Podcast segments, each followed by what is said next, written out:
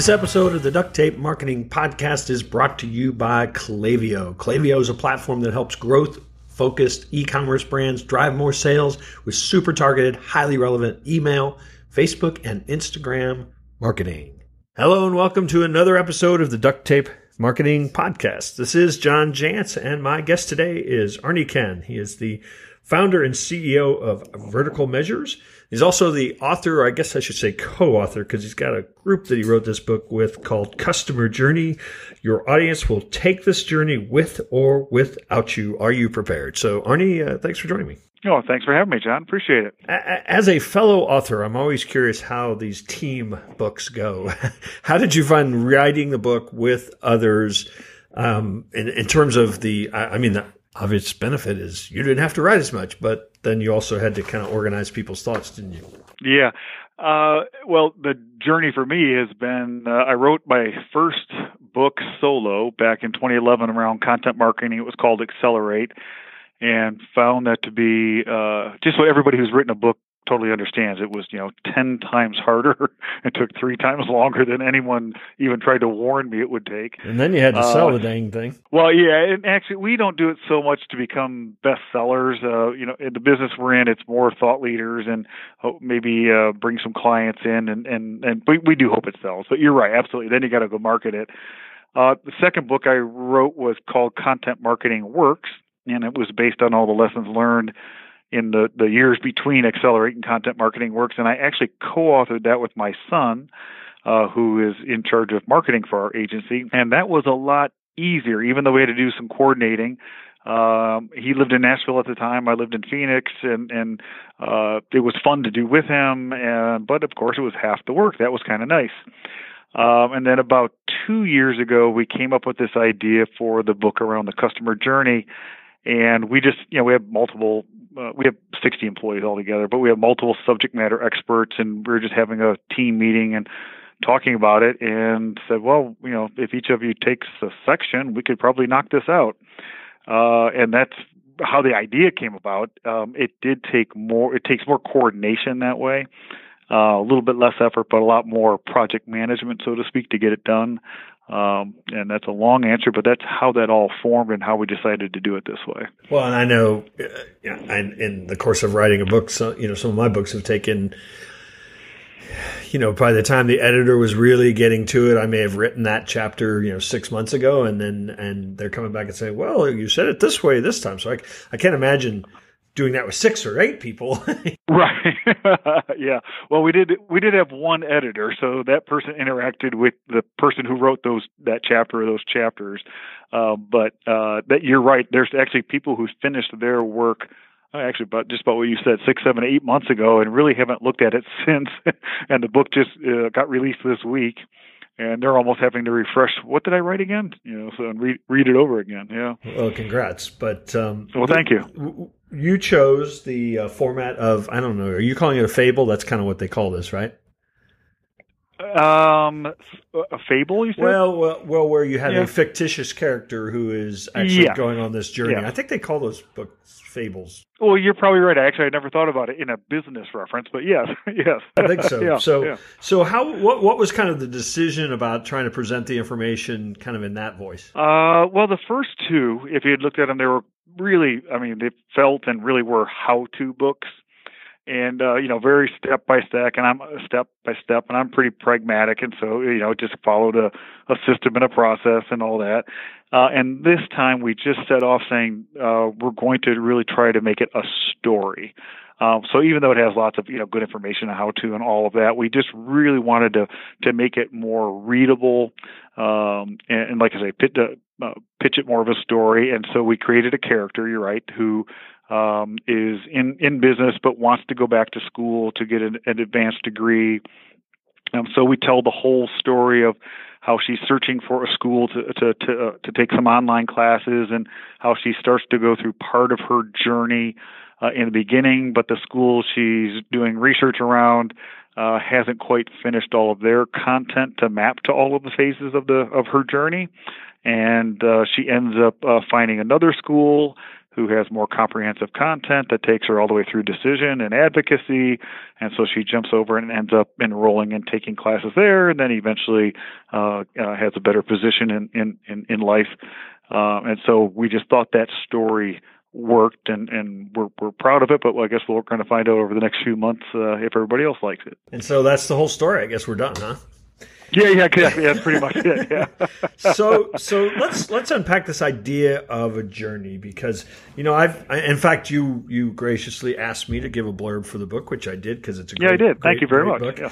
Um, and I've been saying for a long time that you know the everybody talks about well this change in marketing and that change in marketing and and I, and I've been saying for a long time I think the thing that's changed most is the way people buy, um, and that that's what we're sort of subject to. That the whole buyer journey has changed so much that that we have to you know our marketing now has to kind of respond to that kind of massive change. So, you know, how would you how would you describe, you know, the customer journey? Because that it's a hot topic right now, but it's also one of those that I see a lot of sort of mixed signals around what it means. Yeah, um, I mean, we describe it in in four steps. I know everybody uh, has different views and funnels, and you you had described one of that that you had talked about for years.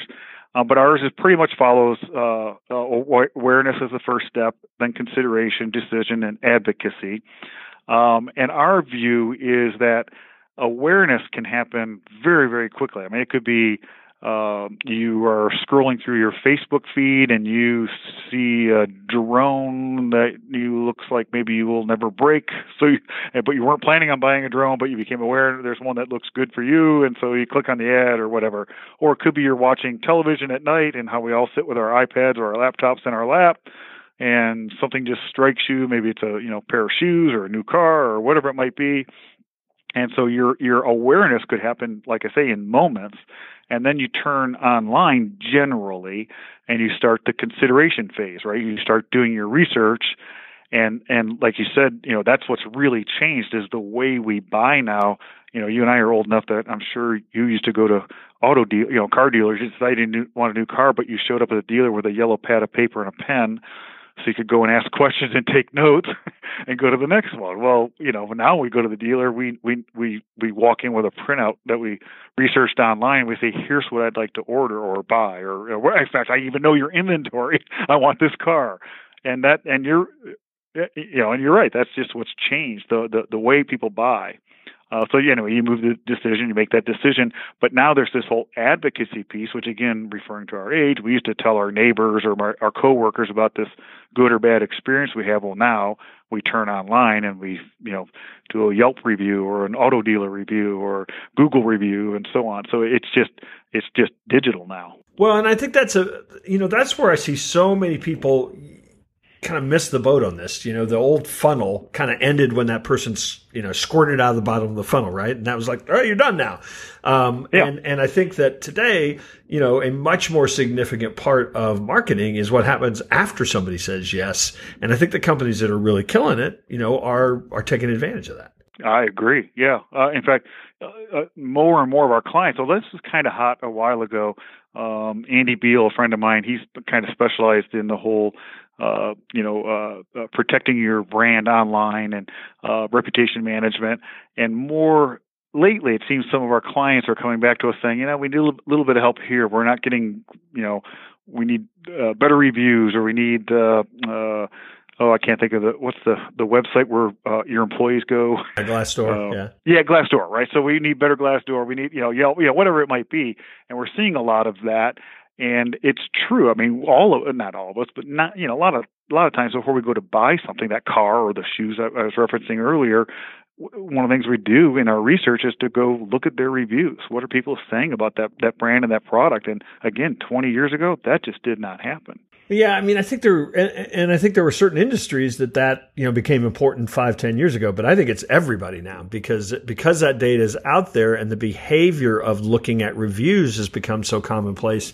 You know, I have kids that are in their thirties and uh, late twenties, and and that's one of the first pieces of data they want to look at. You know, yeah, exactly, sure. Um, yeah. and, and, I think that behavior has kind of made that uh, more significant. I want to remind you that this episode is brought to you by Klaviyo. Klaviyo helps you build meaningful customer relationships by listening and understanding cues from your customers, and this allows you to easily turn that information into valuable marketing messages. There's powerful segmentation, email autoresponders that are ready to go, great reporting. You want to learn a, bit, a little bit about the secret to building customer relationships? They've got a really fun series called Klaviyo's Beyond Black Friday. It's a docu-series, a lot of fun, quick lessons. Just head on over to klaviyo.com beyond BF, Beyond Black Friday. You know, one of the things that um, you, you had mentioned, you and I were talking offline before, that I've I've used this marketing hourglass approach, and that was kind of the idea behind the hourglass was that once the funnel kind of came to the point where somebody bought, you know, then it expanded again. Um, and and so I have se- I have seven stages in in mind. But I think the thing that uh, trips people up a lot of times, even people that are buying into this idea of awareness, consideration, you know, decision, is that these aren't necessarily nice, tidy little boxes. you know, depending upon the person's problem, their relationship to the problem, how much they know, you know, coming into the deal, that, that can really, how people go through those boxes can change dramatically, can it? Oh, absolutely. Yeah. And actually, one of the things that we've worked on here uh, at Vertical Measures the last couple of years is we've created something that if you see it, it looks almost too simple. If I told you it took us hundreds of hours to do it, but it's it, and we call it the growth matrix. But so down one side we list awareness, consideration, decision, advocacy, but across the top there's things to to to come into play. We look at, you know, do you have content in each of these areas and what kinds of con- content will people be searching for? Like you just said, are they trying to solve a problem? You know, is it a how to? Is it, you know, whatever, whatever it might be there? Um, uh, does it need to be optimized? Does it need to be promoted? How are we going to actually measure whether or not the awareness stage is working, the consideration stage, decision, so on and so forth? So it, it, yeah, you're right. Even in the simple little funnel, I guess this is of, of those four buckets, it gets more complex when you look at it, um, like I'm describing from left to right and figuring out, well, what needs to all be in each of these phases for this all to work well. Well, and then let's throw in another, you know, matrix factor. You've got these dimensions of your matrix because if I'm a homeowner and my furnace breaks down, you know, my decision process for hiring a HVAC contractor to come fix it is quite different than if I just bought a new home and I want to see if there's something I need to upgrade, isn't it? Oh gosh, yeah, yeah. Time frame, for example. well, and, just, and, and, what information I need, how I'm going to go about getting that information. But I think the, the the HVAC contractor in question here has to kind of plan for both, right? Uh, probably, yeah, because you're right. You might be looking to upgrade, or maybe even look at solar or whatever. Yeah, yeah. so now I need information, to, whereas before I just need to know who who will get here the fastest. yeah, who can get here? I'm in Chicago and it's 10 degrees and my furnace just broke. Right. So one of the things that I think is great about the book is is you given your background particularly I mean you make a very direct connection to content in each of these stages. And I think that that that's another thing that's missing. A lot of people just look at content of like, okay, we have to have good content that's out there and we blog and you know, there we go, we check that off the box. Most of that content between you and me is written for that person who's already figured out what their problem is and they're just looking for somebody to solve it. Um, and it really misses many of the other stages, doesn't it? It does, but I will say uh, that what you just described to me would be someone who might be actually successful with their content marketing. If they're actually creating content around solving people's problems, they're already a step ahead of what I would say most organizations are. Um, because I, to me, my still my biggest frustration, it's been the same frustration for five or six years, is I still p- see people guessing at the kinds of content they should create, or they're still trying to create clever uh, journalistic headlines uh, as opposed to really understanding the pain points that their prospect is going through and understanding the journey that we're talking about and and really trying to match match up content there. And and but you're you're right. There is actually most people tend if they're into it tend to uh, focus on consideration or getting very close to a decision. So maybe they'll, they'll do ver, you know versus content you know uh you know um uh, John versus Arnie, you know, to, to see which one's better or whatever.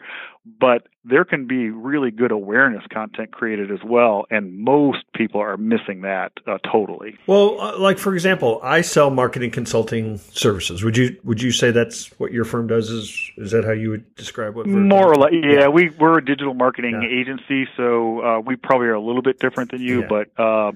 Uh, you, you probably I think more on the consultative side. We actually, and, and uh, we do a, you know, we have a network of consultants, so we do a ton of training and stuff Yeah, too. yeah, But I always advocate nobody ever in America, at least, has woken up and said, "I think I'm going to go get me some marketing consulting."